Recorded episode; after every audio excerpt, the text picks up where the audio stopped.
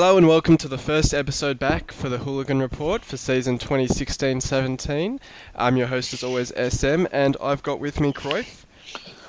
Good morning. I've also got JD 2010 Hey. and I've also got Tradespert. Morning.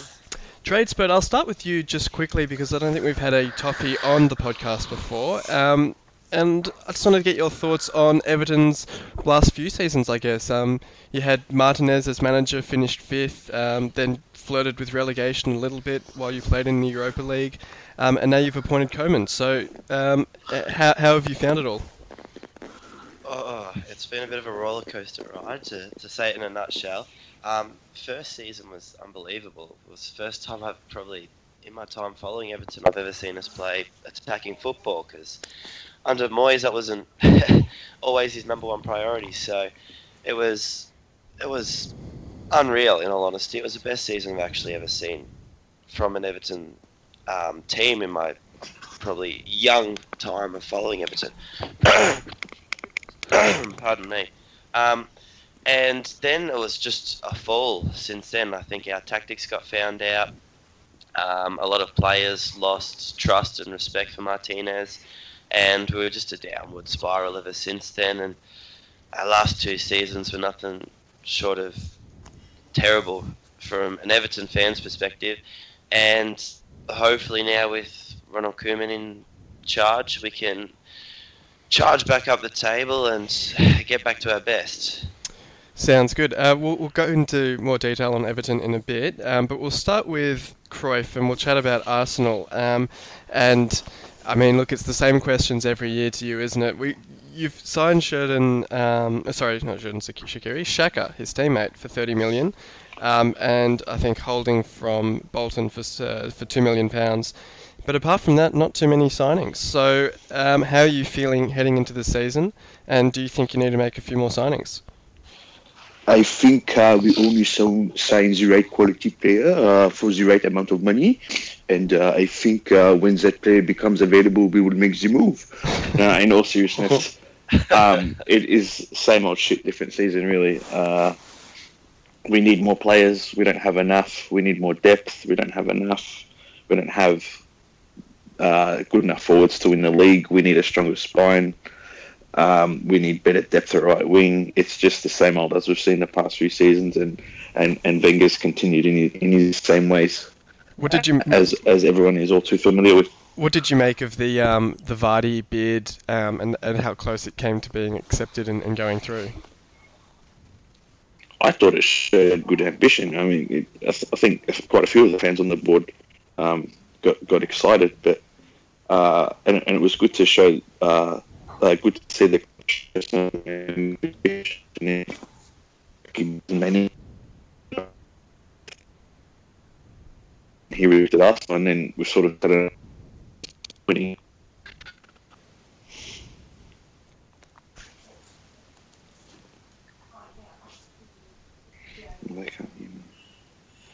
Sorry, did, yeah, sorry. Did you want to repeat that? I think you dropped out a bit. Yeah, sorry. So, um, oh no, it was good to see the club uh, show some ambition and sign Vardy, oh, and try and sign Vardy, but unfortunately the bid was rejected, and um, the, the uh, Vardy rejected Arsenal too. But uh, the club have sort of sat on their hands since, and that's been that, and it's it's quite disappointing. But that's what happened, and I mean we've been linked with Lacazette, Morata, but nothing's been done about it. Um, did anyone else have any questions about Arsenal they wanted to ask? Well, I'll chip in. Um, do you actually think that there's a top class striker out there that Arsenal can now sign? I looked through the options and I honestly like there's Zati or I'm not even sure how you pronounce it, but and the Icardi, but is is there some serious top class proper striker out there that Arsenal can actually sign that can seriously make you guys title contenders? but I would not back card like if if they wanted to join the club and, and if the club uh, made steps to to sign them. But for in terms of top shelf talent, you've got Aguero, uh, Ibrahimovic, Messi, Neymar, Suarez, uh, three of all of which are at the same club. two of which play at rival clubs in England. So it's it's really it, there's a lack of of talent, I guess, available on the market at the moment in terms of a top shelf striker. Yeah, that's true. It's just sort of because I don't know. Last year and in years previous, you almost hear like Lewandowski's name. Benzema was the rumor that never left, and then it just seems to have the quality of the target seems to have to drop down. I, th- I think as well that it's the lack of um, striker available. If Yeah. you're not like that big top club, your Madrid, your Munich, or your Barcelona, and to an extent City and United, um, you're really at a disadvantage, I'd say, to, to sign an elite striker. I, I mean, he would cost an arm and a leg, but someone like Aubameyang would almost be um, a good target because he, because I mean, the, he strikes me as someone who plays. he- He's, he's got a similar sort of game style to Giroud, I would think, in the sense that they're both big men. Um, so he'd be like a massive upgrade on on Giroud, really. But I just don't know if you'd fork out the what was it, seventy million that they're asking for him. Oh, a lot. Yeah, I think P, P is more of a, a bullet forward sort of thing. I don't. I'm not sure if he's a target man, but um, it's some it's something you take. But I don't think he'd leave Dortmund for, for Arsenal personally. no, especially after this summer, they've, they've recruited really well. So Yeah, someone I'd I'd throw all money at is Antoine Griezmann. But again, why would you leave Atletico in the place they're in now and come to Arsenal? yeah, Do you think Sad, this will be? probably true. Yeah. Do you think this will be Wenger's last season? Oh, I think his contract's up at the end of this season, so I'd say most definitely. And uh, then I guess, will you finish above Spurs, and or, or do you have a chance of winning the league? I mean, I think last season you were more confident because of the signing of Cech, but um, this season obviously you haven't made as many key signings. We won't win the league, but I still think we'll finish above Spurs. I, I'm not. I'm not being um,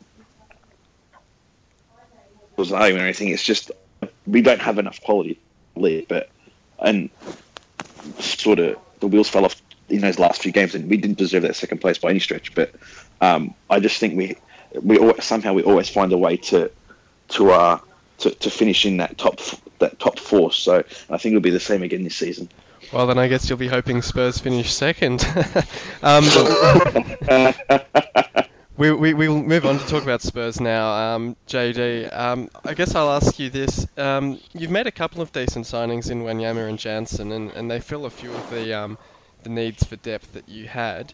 Um, does, do you think that you need a few more key signings to really challenge for the title, or do you think you're pretty much set now? Um, I don't think the, the first 11 will change all that much. So, you know, anyone else that comes in will just be depth and, and young players. Um, so, yeah, I don't know. I think the, the whole philosophy that Pochettino has is, you know, just growth from within the squad.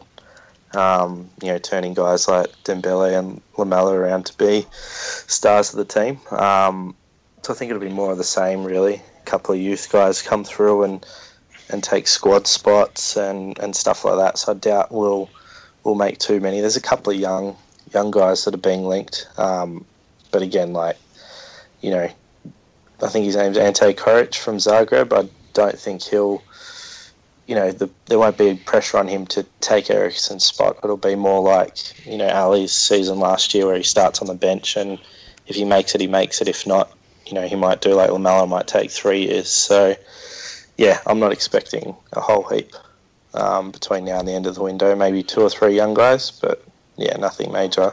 And, and If, that, if, if sorry. sorry, if Spurs don't uh, finish in the top four, do you think that harms um, the, the chances of players coming and, and potentially holding on to players that are currently at the club, such as Eriksen, Kane, Alli, that sort of thing? Um, not so much on players coming because we're not signing anyone that's that's demanding, you know, Champions League football. Wanyama's a good player, but you Mm. know he's a he's a target that, that even Liverpool could have signed. So, um, yeah. And in terms of keeping the players, I guess it's Eriksen's the, the main worry um, if we didn't make it. But apart from that, yeah, I, I think they're they're kind of investing into it quite a bit with young English players. Um, and Lloris is talking pretty pretty heavily on and signed new contracts based on Pochettino and you know what he's trying to build there. So yeah, I don't see it being a massive problem. Um, maybe losing Eriksen would be yeah would be the one that, that would happen. But again, I, I think it, it, depends on how we how we go in not qualifying. Like if it's a you know a cup win and a, a good performance in the Champions League, I still think Pochettino has that relationship with the players that, that he can convince him to stay on for another year and have a crack again. Um, do you, do you think though that with Pochettino he does need to change some of his techniques? I mean, Cruyff was sort of saying that as the season wore on, the wheels seemed to come off a bit for Spurs, and the players did seem to get quite tired towards the end of um, towards the end of the season, and you had that blowout against Newcastle, which um, was obviously pretty damaging in terms of um, yeah. where, where you finished. Yeah, well, the thing you got to look at it, and it's you know, is it the fitness or is it you know, we had Dembele cop that six game ban, and the week before, Alli copped a, a three game ban. So you're losing two of two of the first eleven there, not through injury, and then the guys that come in are, are Ryan Mason and, and Tom Carroll, like I think, or just, Heung-min Son. So it's not, yeah, yeah, especially just, Dembele. He's the he, he's the most important player we have. Um, just just back on Pochettino, sorry um, as SM mentioned. Do you think um, uh, the way you guys performed against Chelsea in terms of like really dirty and all that, do you think that was something that Pochettino instructed them to do, or um, the players lost their cool and he couldn't control them, or do you think that's an indictment on him? No, I think it's been all season. We had we were the most carded team in the league. We committed the most fouls in the league. Um, he's definitely changed the way I think teams look at us. Um, you know, Lamela's technically the most dirty player in the league.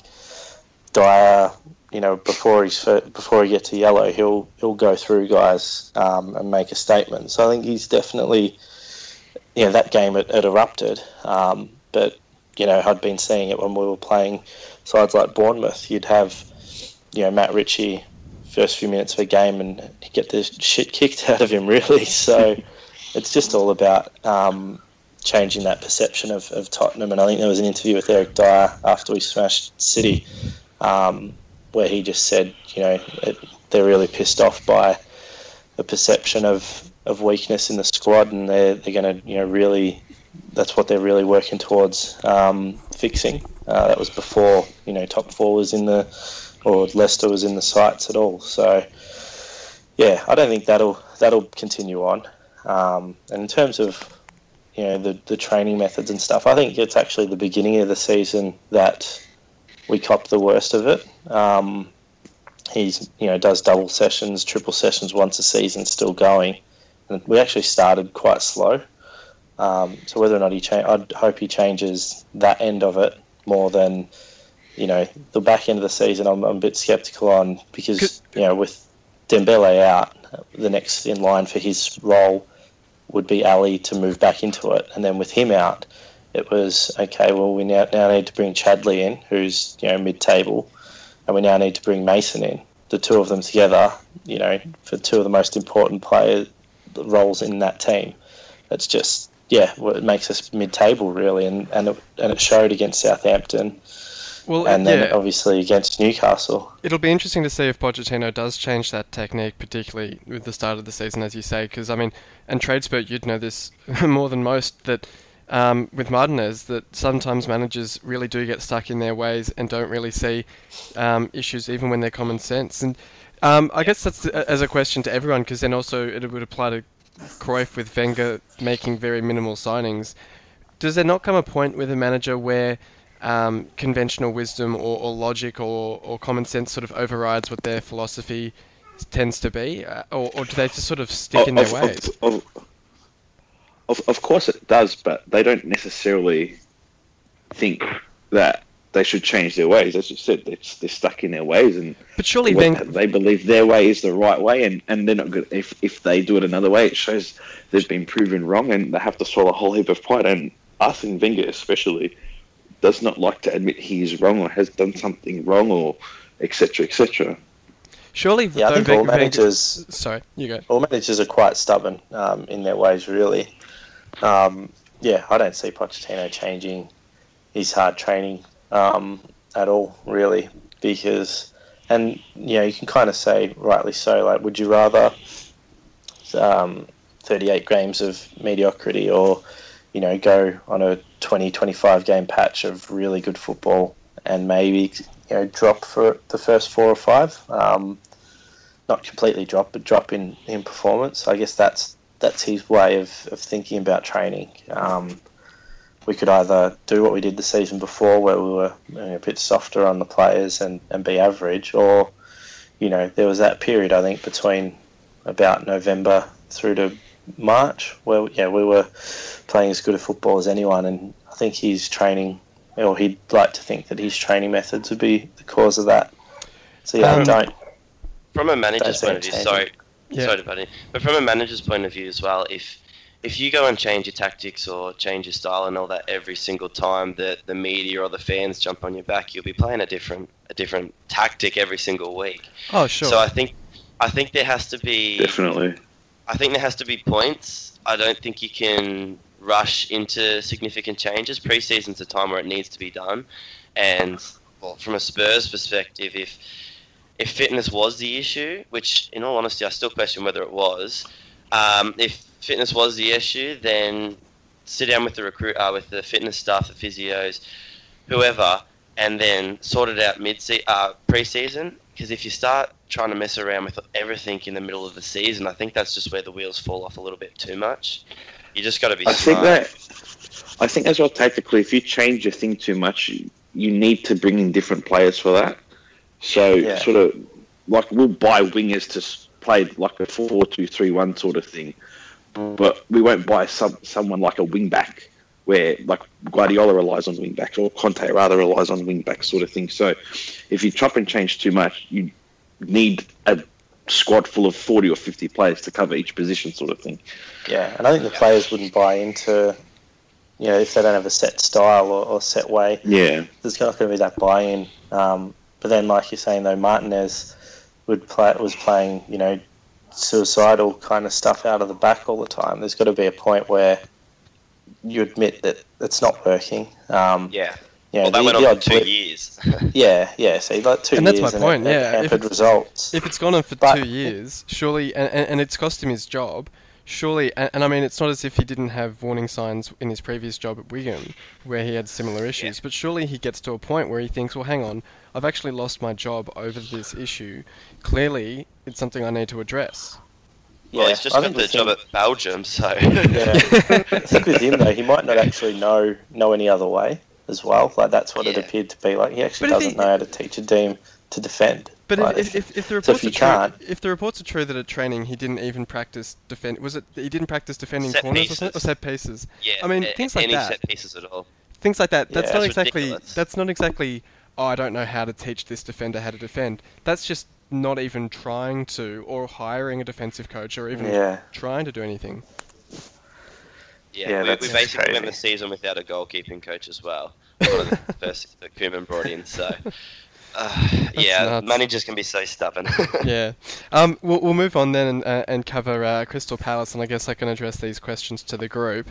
Um, just a just a quick sort of um, discussion about them, but they obviously made the FA Cup final last season with Pardew, but had quite a good start to the season, up around around fifth place, um, sort of around the same sort of form as, as West Ham, Southampton, those sorts of sides, but then had a complete and utter drop off uh, in the second half of the season.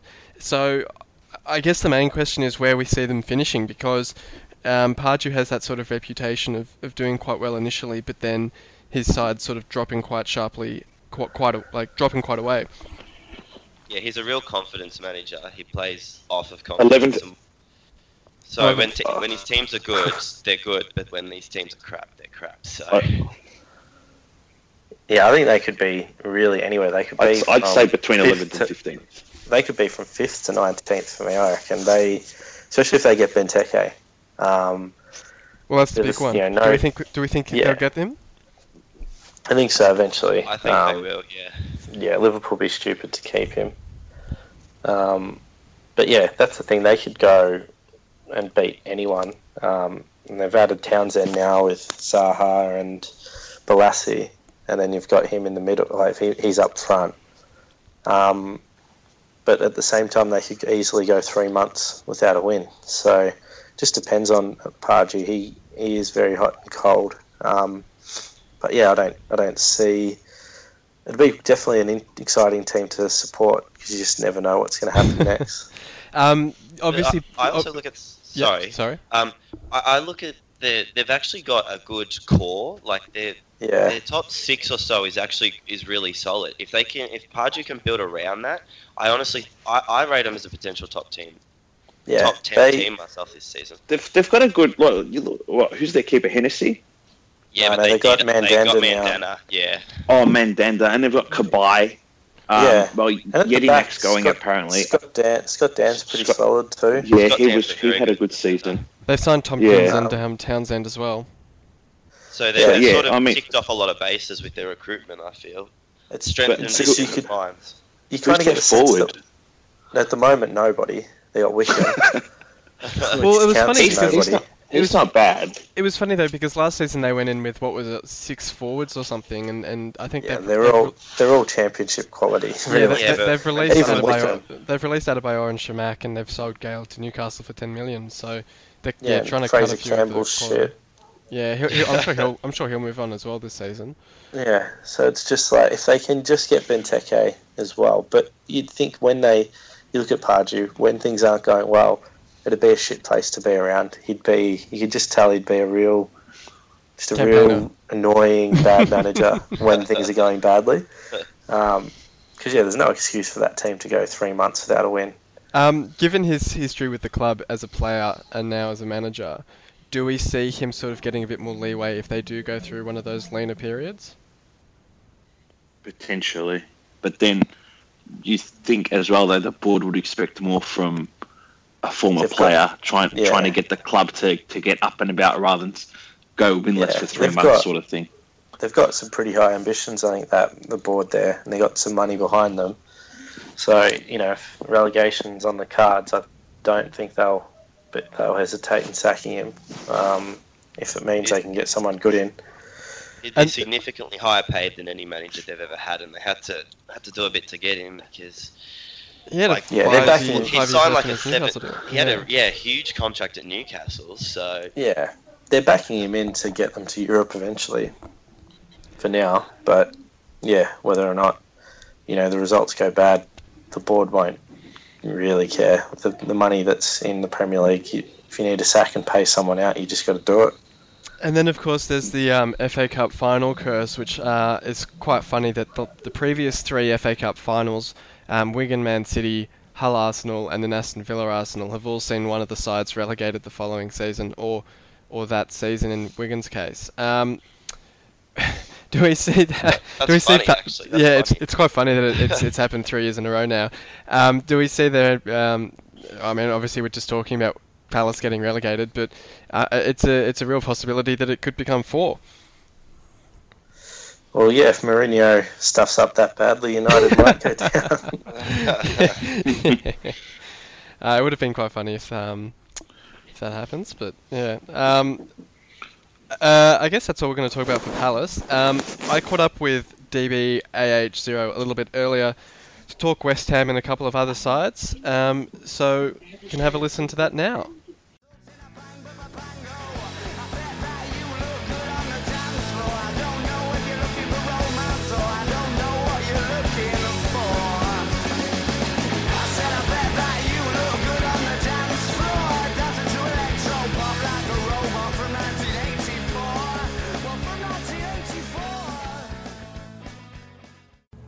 I'm joined now by DBAH0. How are you, mate? Yeah, doing well. Thanks, SM. Um, so I guess we haven't really had a West Ham supporter on before, so I, I wanted to ask you how you found um, West Ham's rise to being able to compete with some of the bigger clubs. Oh, look, being a West Ham fan is never boring, put it that way. So I've been following the club for about 10, 15 years, and Uh, we don't do safe mid-table. That's that's why Sam Allardyce got sacked because uh, he, we finished 12th and 13th every season under him, and uh, the fans found it pretty boring. So uh, you know we've been through relegation, promotion. Uh, so usually there's a bit of everything being a West Ham supporter, um, but it seems now sort of you know with the club moving to the Olympic Stadium um, you know, getting some good new players in. You know, it seems like it's a team on the rise, so it's a, so it's a good time to be a West Ham fan. Yeah, so I, I guess that was a good place to start with um, asking you about that move to the Olympic Stadium and, and what does that mean for the club? It's, it's sort of symbolic of, of this new era, I suppose. Absolutely. So, uh, you know, the stadium I think holds about 54,000 capacity at the moment, so that's going to be upgraded to about 60,000. Um, we've got over 50,000 season ticket holders now, which, um, you know, we broke our attendance record in our history the other night in our Europa Cup game against um, some Slovenian mob. 53,000 rock up on a on a Thursday night for a third round Europa qualifier. So I think that pretty much tells you sort of, you know, the support around the club yeah. at the moment and what this move means. Um, do you do you have any sort of concerns then that, um, or is there any sort of issues that if you did potentially get relegated, um, having a stadium like that could cause issues, or is then is, is it not really um, too expensive to maintain? Well, I think we're paying probably about two or three million pounds a season in rent, so uh, you know we got a pretty good deal when it was all said yeah. and done. Um, I know like Levy and Spurs and there's been a lot of legal suits and everything um, that's been going on with the whole, you know, who was going to end up getting the Olympic Stadium over the past few years. So, um, I mean, the season we were in the championship, we were still getting 30, 32,000, you know, people rocking up to the stadium. So it's a bit like Newcastle going down to the championship. Yeah. They're still going to get their 45,000 or so to St James's Park every week. So. Yeah, I, I, did seem to find it interesting. You and Newcastle are sort of um, quite similar. Well, you followed similar paths the last maybe six or seven years, where I think Newcastle went down in 08, 09. You guys went down a few years later and both bounced back up straight away. And then now well, Newcastle had a, had a period of looking pretty good, and, and you guys are now looking pretty good as well. Um, on the player front, with Dimitri Payet obviously being the talk of everyone at the moment, especially after the Euros, um, how do you see him backing up this season after last season's incredible form? Well, hopefully he uh, plays as good as he did last season because he's so important to us. And uh, when he missed about three months last season, I think it was uh, after a James McCarthy tackle against Everton. I think we uh, we didn't win a game for about seven or eight games. We had a lot of nil-nil draws, and um, that sort of brought us back into the pack a bit. So he's really important in terms of creating chances, um, you know, for, for our other players. So, um, you know, I'll be hoping for, you know, 10 goals, 15 assists again from him this season. Um, you know, he's obviously had a very good Euros as well, at least the first couple of games. So, um, you know, very happy that we've managed to keep a hold of him by the looks of it. So I was worried that the likes of Real Madrid were going to put in a bid for him, but looks like they're going to go after Sissoko from Newcastle instead, which is quite hilarious. Uh, and, and and as you've just mentioned, obviously last season you did become a bit over reliant on him at times. Is there, has there been any sort of moves in the transfer market to sign anyone who could perhaps provide some depth in that area? I, I know you've you've signed Feghouli on a free, and he's looked quite promising. I think. Um, are, there any other sort of moves in the in the offing that might give you some more depth in that respect? Yeah, so we've got Feghouli who's coming from Valencia on a free transfer, so uh, he'll be playing on the right wing for us most likely, probably rotating maybe with Michail Antonio.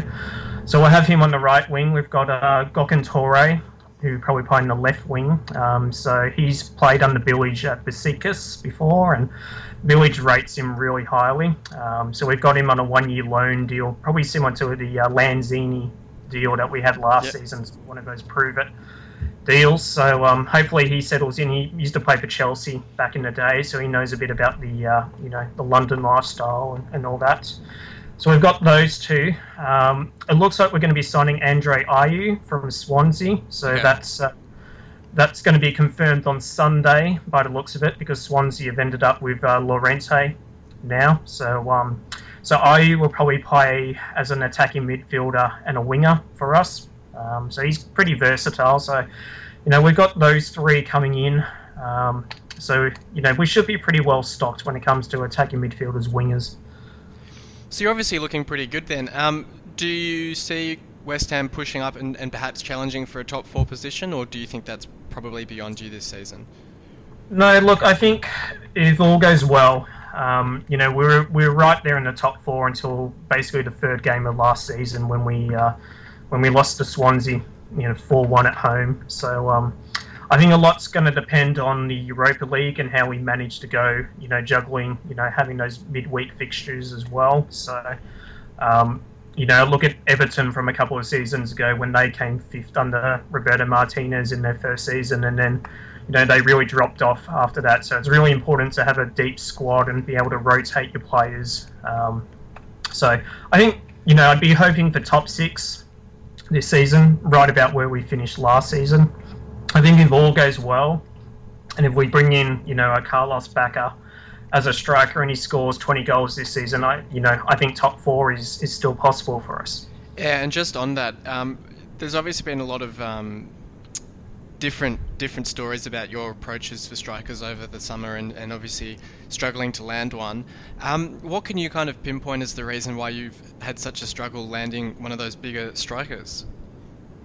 So it really it comes down to uh, David Sullivan coming out in the press and saying, "I want to spend 20 to 30 million pounds on a striker." So, you know, all the other teams uh, see that and say, "Oh, you know, I'm going to charge an extra five, 10 million dollars for you know my best strikers now, just because." Uh, you know, the West Ham chairman has said he's willing to pay that much for one. So, um, you know, we're after Batshuayi and Lacazette mainly Yeah. For, for a couple of months when the season finished. Um, you know, Batshuayi said he wanted European football, but he ended up going to Chelsea instead for the money. so uh, Yeah. there goes that. And Lacazette, well, um, you know, the Lyon pre- president's been a bit of a wanker, really. He's, uh, you know, he said he would take 25 million and then 30 million and then 35 million, and he's basically just rejected all bids for him. So, Yeah. uh, you know, Arsenal might end up getting Lacazette for about 50 million quid or so last day of the transfer window. Potentially, I could see that. So, um, you know, Bacca seems to be our number one target now, and um, you know, he wants Champions League football, but uh, you know, PSG have filled their non-EU quota, and so have uh, Sevilla. So he can't go to either of those teams. And I think Atletico Madrid uh, have signed Gameiro from Sevilla as well, so he can't go there. So it's really, it's really much us or Napoli, because Napoli have obviously sold Higuain to Yeah. Juventus now. So, you know, Napoli are getting linked with him and uh, Icardi from Inter Milan. So um, his, his wife's basically pulling the strings on a move there, by the sounds of it. But um, so I think if, if Napoli end up getting Icardi, I think Bacca's basically got no other option than to join us because um, Milan need to sell him to, to raise some cash for their own transfer dealings, by the sounds of it. Um, we'll move on then to talk about Swansea, who you mentioned obviously with um, the link with Andre Ayew, and it's obviously a bit concerning for their supporters. I mean, they, it, it, if they've signed um, Llorente as a replacement for Ayew, that's at least a positive bit of news. But Gomis going out on loan back to France, um, and they, they seem to be struggling to sort of bring in that many players to help them progress. Um, how do you see their season panning out? Yeah, they're a bit of a talking point at the moment, Swansea, and I'll, I'll give a shout out to uh, Rough Edges on the big footy boards as well. He had quite a rant the other day about their lack of transfers. Um, so it was one of the better ones I've seen for a while. no, look, I think they've been in the Premier League for a while now, um, but I think people think you know this might actually be the season that they could actually drop down. Um, you know, I think Ashley Williams is so so important for him, and he's obviously getting linked with a move to Everton. So, you know, he's been the heart and soul of that team for a good four or five years now. Um, you know, and if, if he went, I think they would really struggle to stay up. I think it's so important for them to keep him. Um, so we'll see what happens with that. I know Everton. I think Everton are putting in a second bid for him now, about 15 million pounds or so. So it'll be interesting to see whether that goes through or not. But they've managed to uh, to keep Sigurdsson. He's he's signed a new four-year deal, but um, so he's sticking around. But as you said, you know they've lost Gomis, they've lost uh, Paloschi as well, and uh, they've lost Eder, who was the uh, the hero of the Hero- Euro. yeah. So uh, you know, do nothing for Swansea all season and then end up winning the Euros. That's, uh, that's a good claim to fame right there. Um, They've also signed um, Birighitti from the Newcastle Jets, which I, th- I thought was quite an interesting one. Yes, if uh, uh, Fabianski ended up having a very good season last season, but uh, if he gets injured, you know, maybe they've got to call on Birighitti to uh, to uh, try and save a few goals. So we'll wait and see what happens there. But um, no, look, I think you know Llorente is an interesting player. He was very good a few seasons ago. Um, he's obviously moved around a bit. He's 31 now, and only scored four goals for Sevilla last season. So you know, Swansea are relying on him to score 15 goals to keep him up. You know, I think that's a bit optimistic. So, um, you know, I think they need, they definitely need some more plays for strikers and attacking midfielders. Um, but at the moment, I've got them coming 18th. Um, I think this might be the season they actually get relegated. And then obviously they were subject of a takeover from an American group over the summer. Um, and from what I've seen, their supporters aren't actually too happy about that because it's sort of taken away their um, their charm, I suppose, because now they're just sort of seen as this, you know, just yet another corporate club, um, I guess. We were talking actually off air just before the podcast about a few of the clubs undergoing takeovers, and we'll chat about West Brom in a second. But um, what, what, does that takeover mean for Swansea? Do you think? Do you, do you see that as sort of a positive step for them, or obviously at the moment with the lack of investment, um, it might not actually bode that well for them? It's interesting because at the moment it seems every new owner in the Premier League is either American or Chinese yeah. at the moment. So uh, now the two guys who have bought him, um, Levien and Kaplan, they actually own a bit of the Memphis Grizzlies in the NBA as oh, well. Right. Um, so that, you know, at least they do have some experience when it comes to you know owning a franchise and that, I suppose. But um, you know, Americans in the Premier League have been a real mixed bag. You know, you've got, you've got the horror stories of you know Hicks and Gillett at Liverpool. You know, back in 2010, um, you look at Randy Lerner at Aston Villa. You know, put a lot in, a lot of money in in the early days, and then you know pulled all his money out basically. And obviously, you look at Villa now; they ended up getting relegated. So you know, I think it's just it really depends on you know one how much money they're willing to sink into the club, and you know two whether they're willing to continue doing that over the long the long term or not. So, um, you know, I don't think there's a huge change at the moment, but you know, Swansea struggle to start the season. People are going to look at the new owners and, and you know obviously put two and two together and complain about them another club that might struggle um, this season in their second season in the Premier League is Bournemouth, um, and we're going to have a quick chat about them as well. They've obviously been quite active in the transfer market so far, with spending quite a lot of money on um, on guys like uh, Jordan Ibe and uh, Smith, also from Liverpool, and then I think they got Cook from Leeds, uh, who I think is a left back or it might be a right. He's a defender, I He's think. Central midfielder, I think. Oh, central. Oh, there you go. Completely off. He's a uh, footy manager, special Lewis Cook. So oh, there you go. Yeah. So so they, have been quite active, um, and obviously sold Ritchie to Newcastle for 12 million, which kind of helps recoup a lot of that. But um, how do you see those signings fitting into the side? Yeah, they're an interesting team, Bournemouth. It's sort of it's always been Eddie Howe's mantra to sign good young English players, and obviously, as, you said, you know they've brought in Cook and Ibe and Brad Smith. They've got a Nathan Ake on loan as well. He was at Watford last season playing as a left back, although I think he wants to be played as a midfielder this season. Um, you know, they still rely a lot on the likes of Harry Arter, Charlie Daniels, Andrew Surman, sort of those those players have been around the club for a few seasons, um, sort of in their mid twenties now. So, you know, I think defensively they don't look very good on paper. I think they've only got two two centre backs in their squad at the moment, and Steve Cook and Simon Francis, um, because uh, it was uh, Tommy Elphick has gone to Aston Villa now. So I think they definitely need to bring in at least one, if not two, central defenders um, to upgrade there. I think uh, so. You know, and and and Artur Boruc as well. He's uh, in goal. He's uh, he's quite inconsistent. I think it's fair to say he can you know save ten shots one game and then concede four goals the next. So uh, yeah, I was interested to see that they re-signed. Was it both Boric and also Federici to new deals, or at least they're, they're retaining both of them, which which I found quite interesting after the seasons they had. Yeah, that I have. So I thought they might go for an upgrade.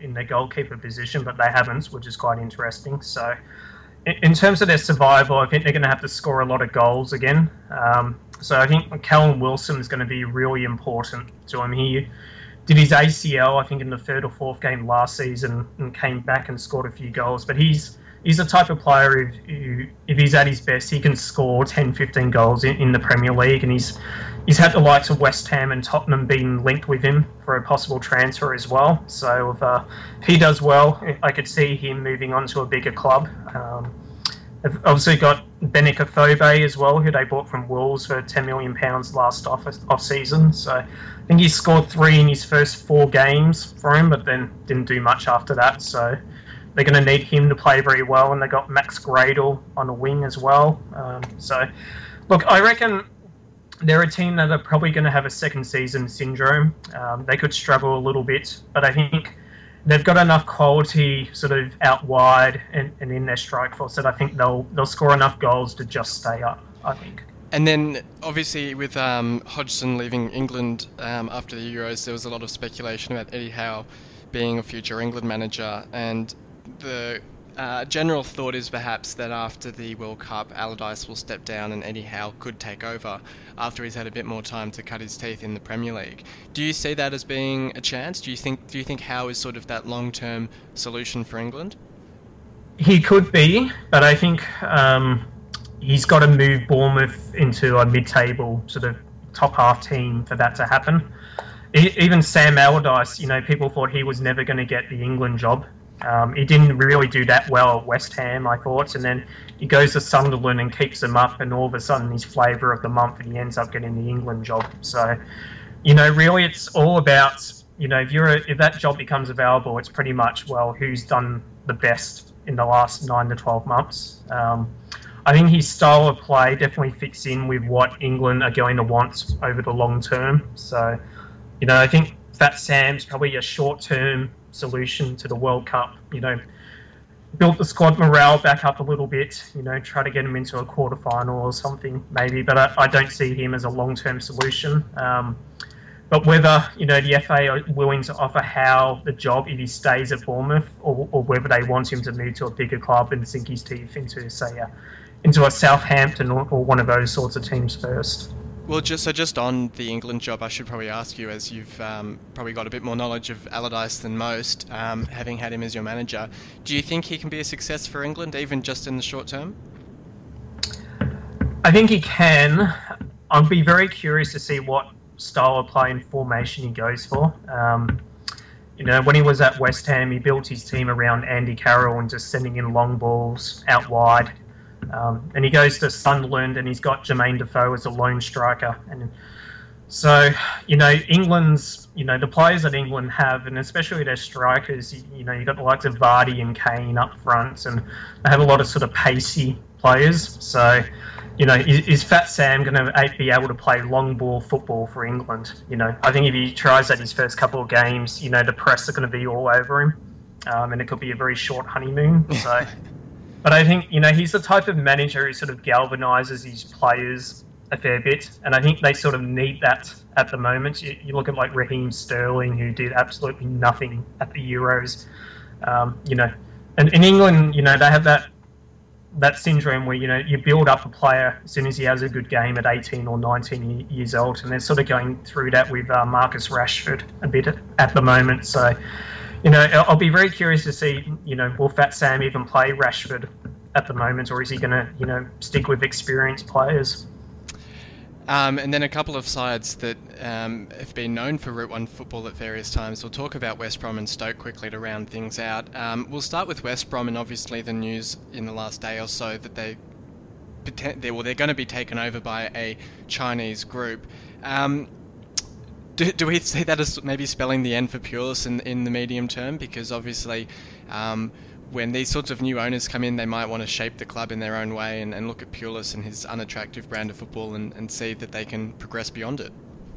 Absolutely, I do. Um, you look at Wolves as an example. They just got taken over a couple of weeks ago by a Chinese group, and they said uh, Kenny Jackett's job was, was safe, and then three days later he gets Zenga comes in. So, you know, I think uh, you know, it's all well and good to say, you know, oh, you know, Pulis is a good manager, he's mid-table and he's safe and all that, but especially when a new owner comes in, you know, it's a, it's like a shiny new toy for him, and he's going to want to put his own people, you know, in charge and all that. And you know, if he comes to West Brom and he sees a West Brom game, you know, how bored is he going to be watching Route One football and watching four centre backs in defence? It's uh, I, I, would hate to be a West Brom supporter. It would be, you know, wasting seven to eight hundred pounds a year having to uh, watch watch this type of football they play. So it's it's interesting though. I mean, um, I know when we were when we were fighting against relegation two seasons ago, and that was around the time when Pulis was out of management,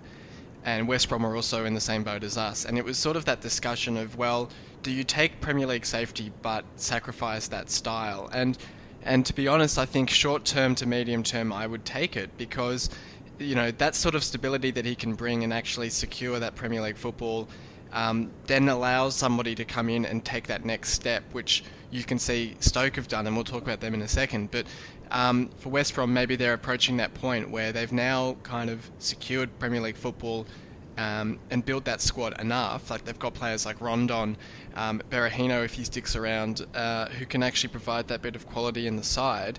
Um, that that a new, a, a more flair-based manager might be able to actually progress the club to the next stage. Yeah, no, I would agree with that. Although I think, you know, West Brom have been up in the Premier League for a few seasons now, and you know the new owners have said they want to take them into a consistent top half which I think is uh, spells death for Tony Pulis, basically. It's, it's gonna it's gonna be ridiculous though, because I mean, almost every club in the Premier League, it's going to get to a point where the three promoted clubs just stand no chance unless they're Wolves owned by a Chinese group as well, where every club would basically have top half ambitions, which is just going to get to it'll be an it'll be an incredibly entertaining um, spectacle for, for supporters watching clubs be try try and be competitive week in week out. But uh, I think it could spell the end of managers quite quickly if clubs are struggling and, and they're not meeting the expectations of these owners.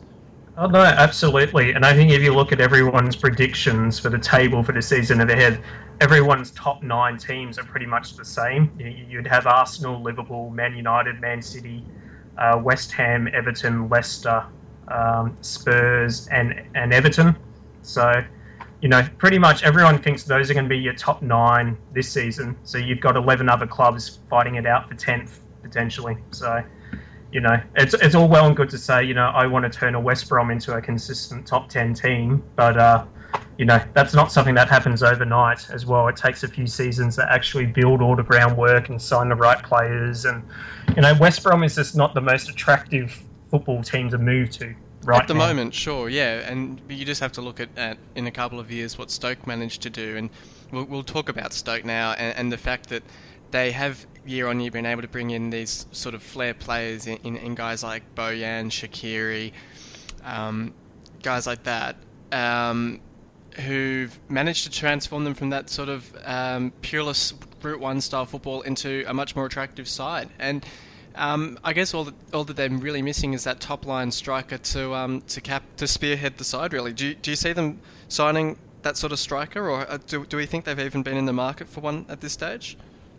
I think they're pretty keen on Berahino at the moment. So, um, although although with with uh, Diafra Sakho's move falling over to West Brom, um, you know West Brom might want to hold on to Berahino for a while longer at the moment until they bring in a replacement. So, I haven't really seen Stoke linked to uh, any other strikers. Uh, I think they've got uh, you know they've got Diouf, uh, Joselu, and Peter Crouch. Um, you know, who are good sort of target men strikers, but they're not going to score you, you know, 15 goals a season. So they definitely do need an upgrade there. Um, I'm actually a bit pessimistic on Stoke compared to other people. Their uh, their second half of the season last season was pretty average, I thought, especially after Jack Butland got injured.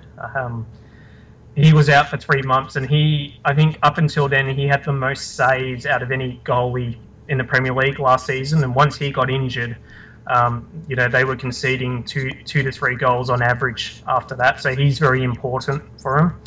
Um, but I remember that we played them in the last game of the season, um, and Imbula was the only player who looked half decent in that game. So. Uh, you know, they've kept Arnautovic, which is very important. I think he's just resigned on a four-year contract. But um, no, I just think you know Stoke have been around you know the eighth, ninth position for a while now, but I think other teams below them have, and I think Everton's a good example. I see Everton passing Stoke this season, for instance. I think Stoke have just treaded water a little bit, and even though they might not be worse than what they were previously, I think other teams have gotten better. So I have Stoke down in about 12th or 13th for the upcoming It- season. Yeah, it'd be interesting as supporters of those sorts of clubs. I mean, I haven't really been in that position of um, you're, you're you know, 90% confident that you're not going to get relegated, for, you know, barring an absolute disaster.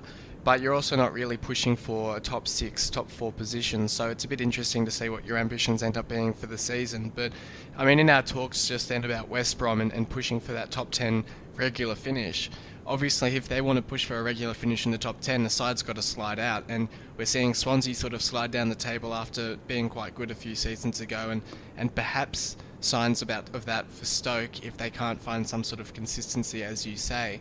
Um, I do find it interesting with those sorts of sides when they're obviously like they've secured safety halfway through the season and you can just see them switch off. And we used to see it a bit with Southampton and Newcastle and, and obviously Stoke last season. Um, but then they don't seem to focus on going on, on a cup run which would have made more sense to me. If, if you're safe if you're not going to get relegated if you're not going to care in, in league games why not go for a cup run? No, absolutely, and then I think you know when you've got nothing to play for in the last two months of the season, you know it's very obvious with the players. Um, even West Ham were a good example of that a couple of seasons ago, where we played Newcastle in the final game of the season, and Newcastle had to win to stay up, and our Yeah. players are like they'd been on uh, holiday for uh, weeks prior. So oh uh, I remember that game well